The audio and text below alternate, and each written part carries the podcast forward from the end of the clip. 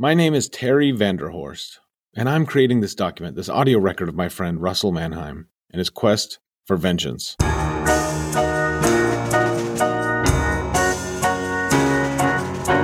Russell Gets Revenge, an eight episode series about justice, revenge, and jalapeno poppers.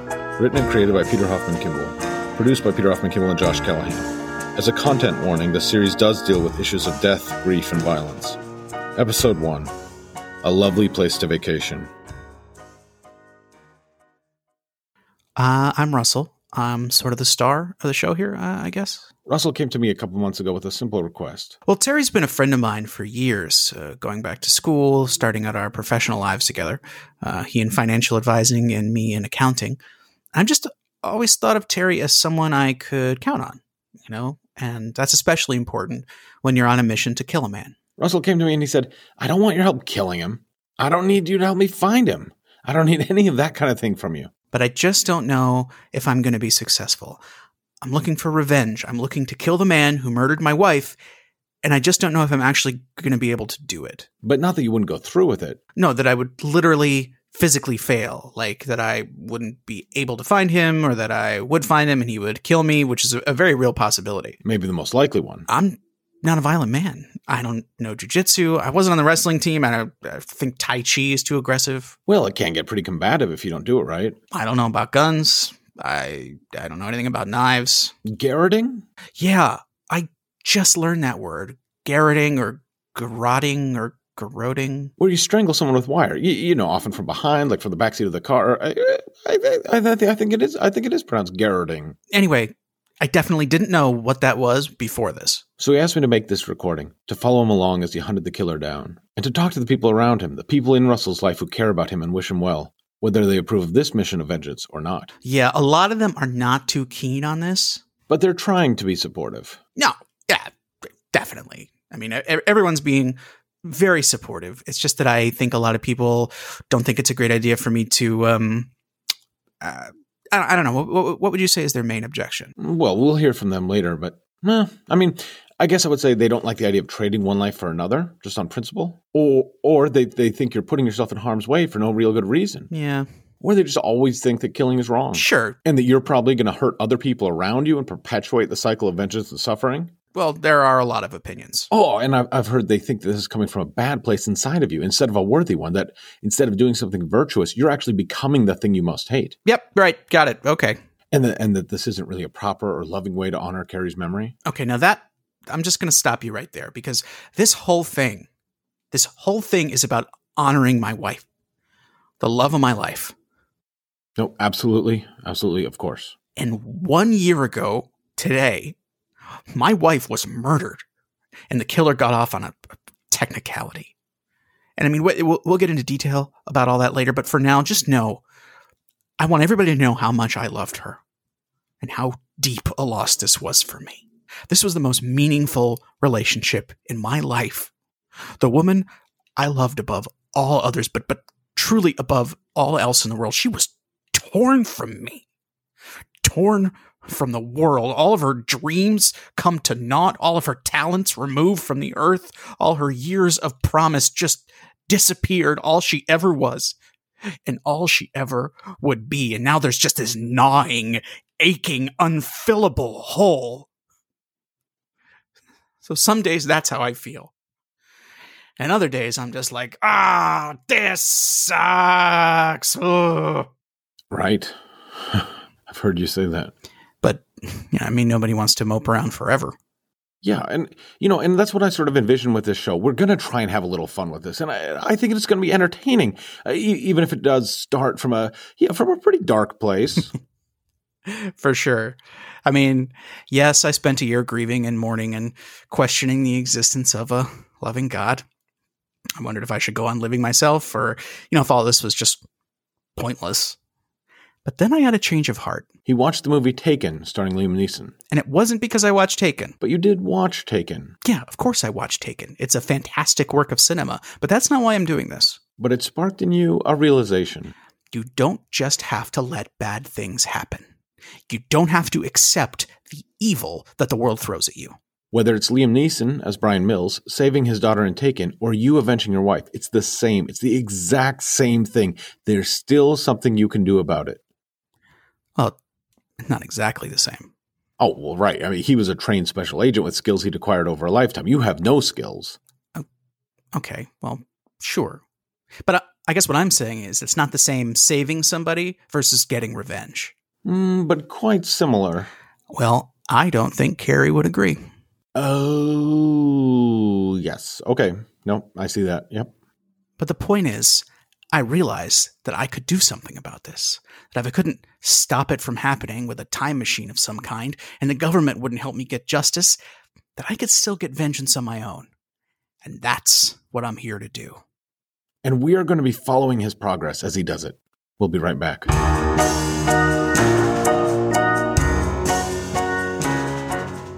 Look, in these uncertain times, it can be pretty hard to get a good night's sleep.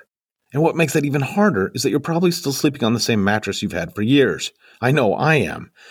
And that makes sense because mattresses weren't built to last forever. Well, most mattresses aren't, but there's probably going to eventually be a mattress invented one day that stays fresh and perfect for a lifetime. But while you're waiting for that mattress to be invented, you're probably going to get pretty hungry. And you know what I like when I'm hungry? A good home cooked meal. But who has the time? Well, now you can. I mean, if you buy some kind of meal preparation service, I think there are many available. But you know what problem neither a new mattress nor a delicious home cooked meal will solve? The unquenchable need for vengeance. That's why you need RussellGetsRevenge.com. It's just like the show you're listening to, but on the internet. And now, back to our show. I just feel really bad because, you know, it was me who suggested Russell and Carrie go to Germany in the first place. Honey, it's not your fault. This is Nick and Muriel, two good friends of Russell and Carrie. They've tried to support Russell in his time of need and are struggling with their own sense of responsibility for what happened. When we went there, we had such a lovely time. The romantic road, Neuschwanstein, marzipan. And statistically, you're much more likely to be the victim of violent crime here in the US than in Western Europe. It's so peaceful and safe over there. And yes, Germany doesn't have the best reputation in the world. But that's the Holocaust, not street crime. bad things happen in Germany, but usually Historically, but historically, they're more like the oppression, genocide, brutal conquest of Europe kind of things, not attacks on tourists. no. No one could have seen this coming. Statistically, it would have been far more likely for her to be murdered here in DC. Far more. And we told Russell that. This kind of thing never happens over there. Never. Well, not never, obviously. Right. At least once now, it's happened. Uh, of course. But still, a lovely place to vacation.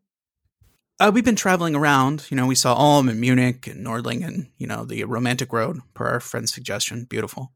Uh, and then we were staying in Rothenburg ob der Tauber. We got a cute little house for the night and we thought we'd go to bed early, get a start on the city in the morning. So uh, we went to bed. We went to sleep. Um, you know, in America, we have a principle called felony murder. And that means if you commit a felony uh, that leads to someone's death, even if you didn't directly, you know, uh, shoot him or stab him or, or kill him, if you if you commit a um, let's say you break into someone's house, right?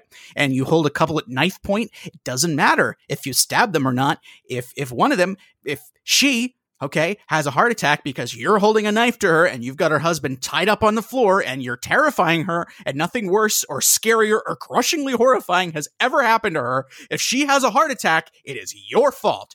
You killed her, you you murdered her and you will be punished for that. That's felony murder, which is what we have here in this country, but apparently they don't have that law in Germany. I asked one of our mutual friends, Sebastian, who's a lawyer here in Washington, D.C., if he could give any insights into the horrible miscarriage of justice that happened here. Actually, there are many compelling arguments against the felony murder statute.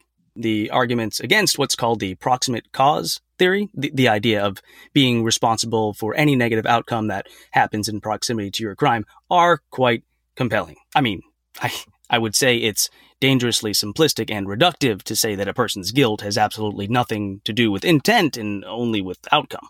Oh. I, okay. Now, that said, I obviously I do really feel bad for Russell. Oh, uh, yeah, and uh, his wife. You know, I, I tried to move on, to just accept that a tragedy had happened and move on.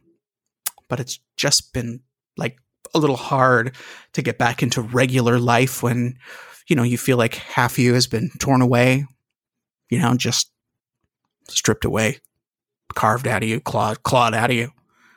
And when you don't get justice, when the police and the courts and the law itself all fail you, and it's not like, I want you to know, it's not like I didn't try. I talked to the police. I begged them. I hired a lawyer. I talked to multiple lawyers, American lawyers, German lawyers. And they were good lawyers, not just, you know, your bus stop type 1 800 lawsuit kind of thing. No, legitimately, yeah, good lawyers. And if my wife had been killed by a reclusive billionaire or, or a wealthy pharmaceutical company, they would have loved to take up the case. But there's only so much you can do to force the government to prosecute. They didn't even charge him. They didn't even charge him with anything. It turns out it was a Macedonian immigrant named Marko Pavicevic. The German police said they couldn't prosecute him for the murder, and since he didn't end up actually stealing anything, they couldn't prosecute him for theft or burglary. And technically, it wasn't breaking and entering because he came in through an unlocked back door. Apparently, the rental house had a back door that didn't lock properly. It's unclear whether Pavicevic knew about that beforehand or whether he just lucked out. I, I did file a claim with the travel site where we booked a house, and um, they totally agreed. You know, the back door never should have been left unlocked. That wasn't our fault. So yeah, I, I mean, they they felt terrible about it. Uh, and I got two two nights free if I ever want to go back. Oh, that's not nothing. But it would have to be at the same house. Oh, well, seems less than ideal. I mean, I theoretically could have pushed to prosecute him for trespassing. Even though it wasn't your property. Or maybe some kind of malicious threatening. I, I don't know. Maybe. Maybe we could have convinced them to charge him with something, and great. So what? He does six months in prison, and not just any prison, but like one of those uh, deluxe European prisons where they have Xbox and and and uh, clogs, probably. I saw a thing on TV about European prisons. They're nicer than any hotel I've stayed in. I saw one; it had its own recording studio. Great. So what am I supposed to do? Spend years of my life pursuing justice just to have him get six months to record his own country western album? No one wants to hear that. So what am I supposed to do? What would a good man do? Let the criminal who murdered your wife get away with it? Just walk away unpunished or unpunished in any real sense of the word? This animal who broke in and attacked us, who threatened us, who murdered her what do you do? When there's no recourse, when there's nothing you can do.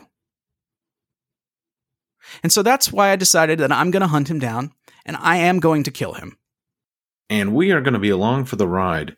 Join us next time as we talk to more people in Russell's life and follow his progress toward vengeance. Next week on Russell Gets Revenge. Russell Gets Revenge. Written and created by Peter Hoffman Kimball. This episode starring Josh Callahan, David Alfano, Nick Castellini, Muriel Montgomery, and Peter Hoffman Kimball. A Don't Matter Media production. Find out more at russellgetsrevenge.com and stay tuned for next week.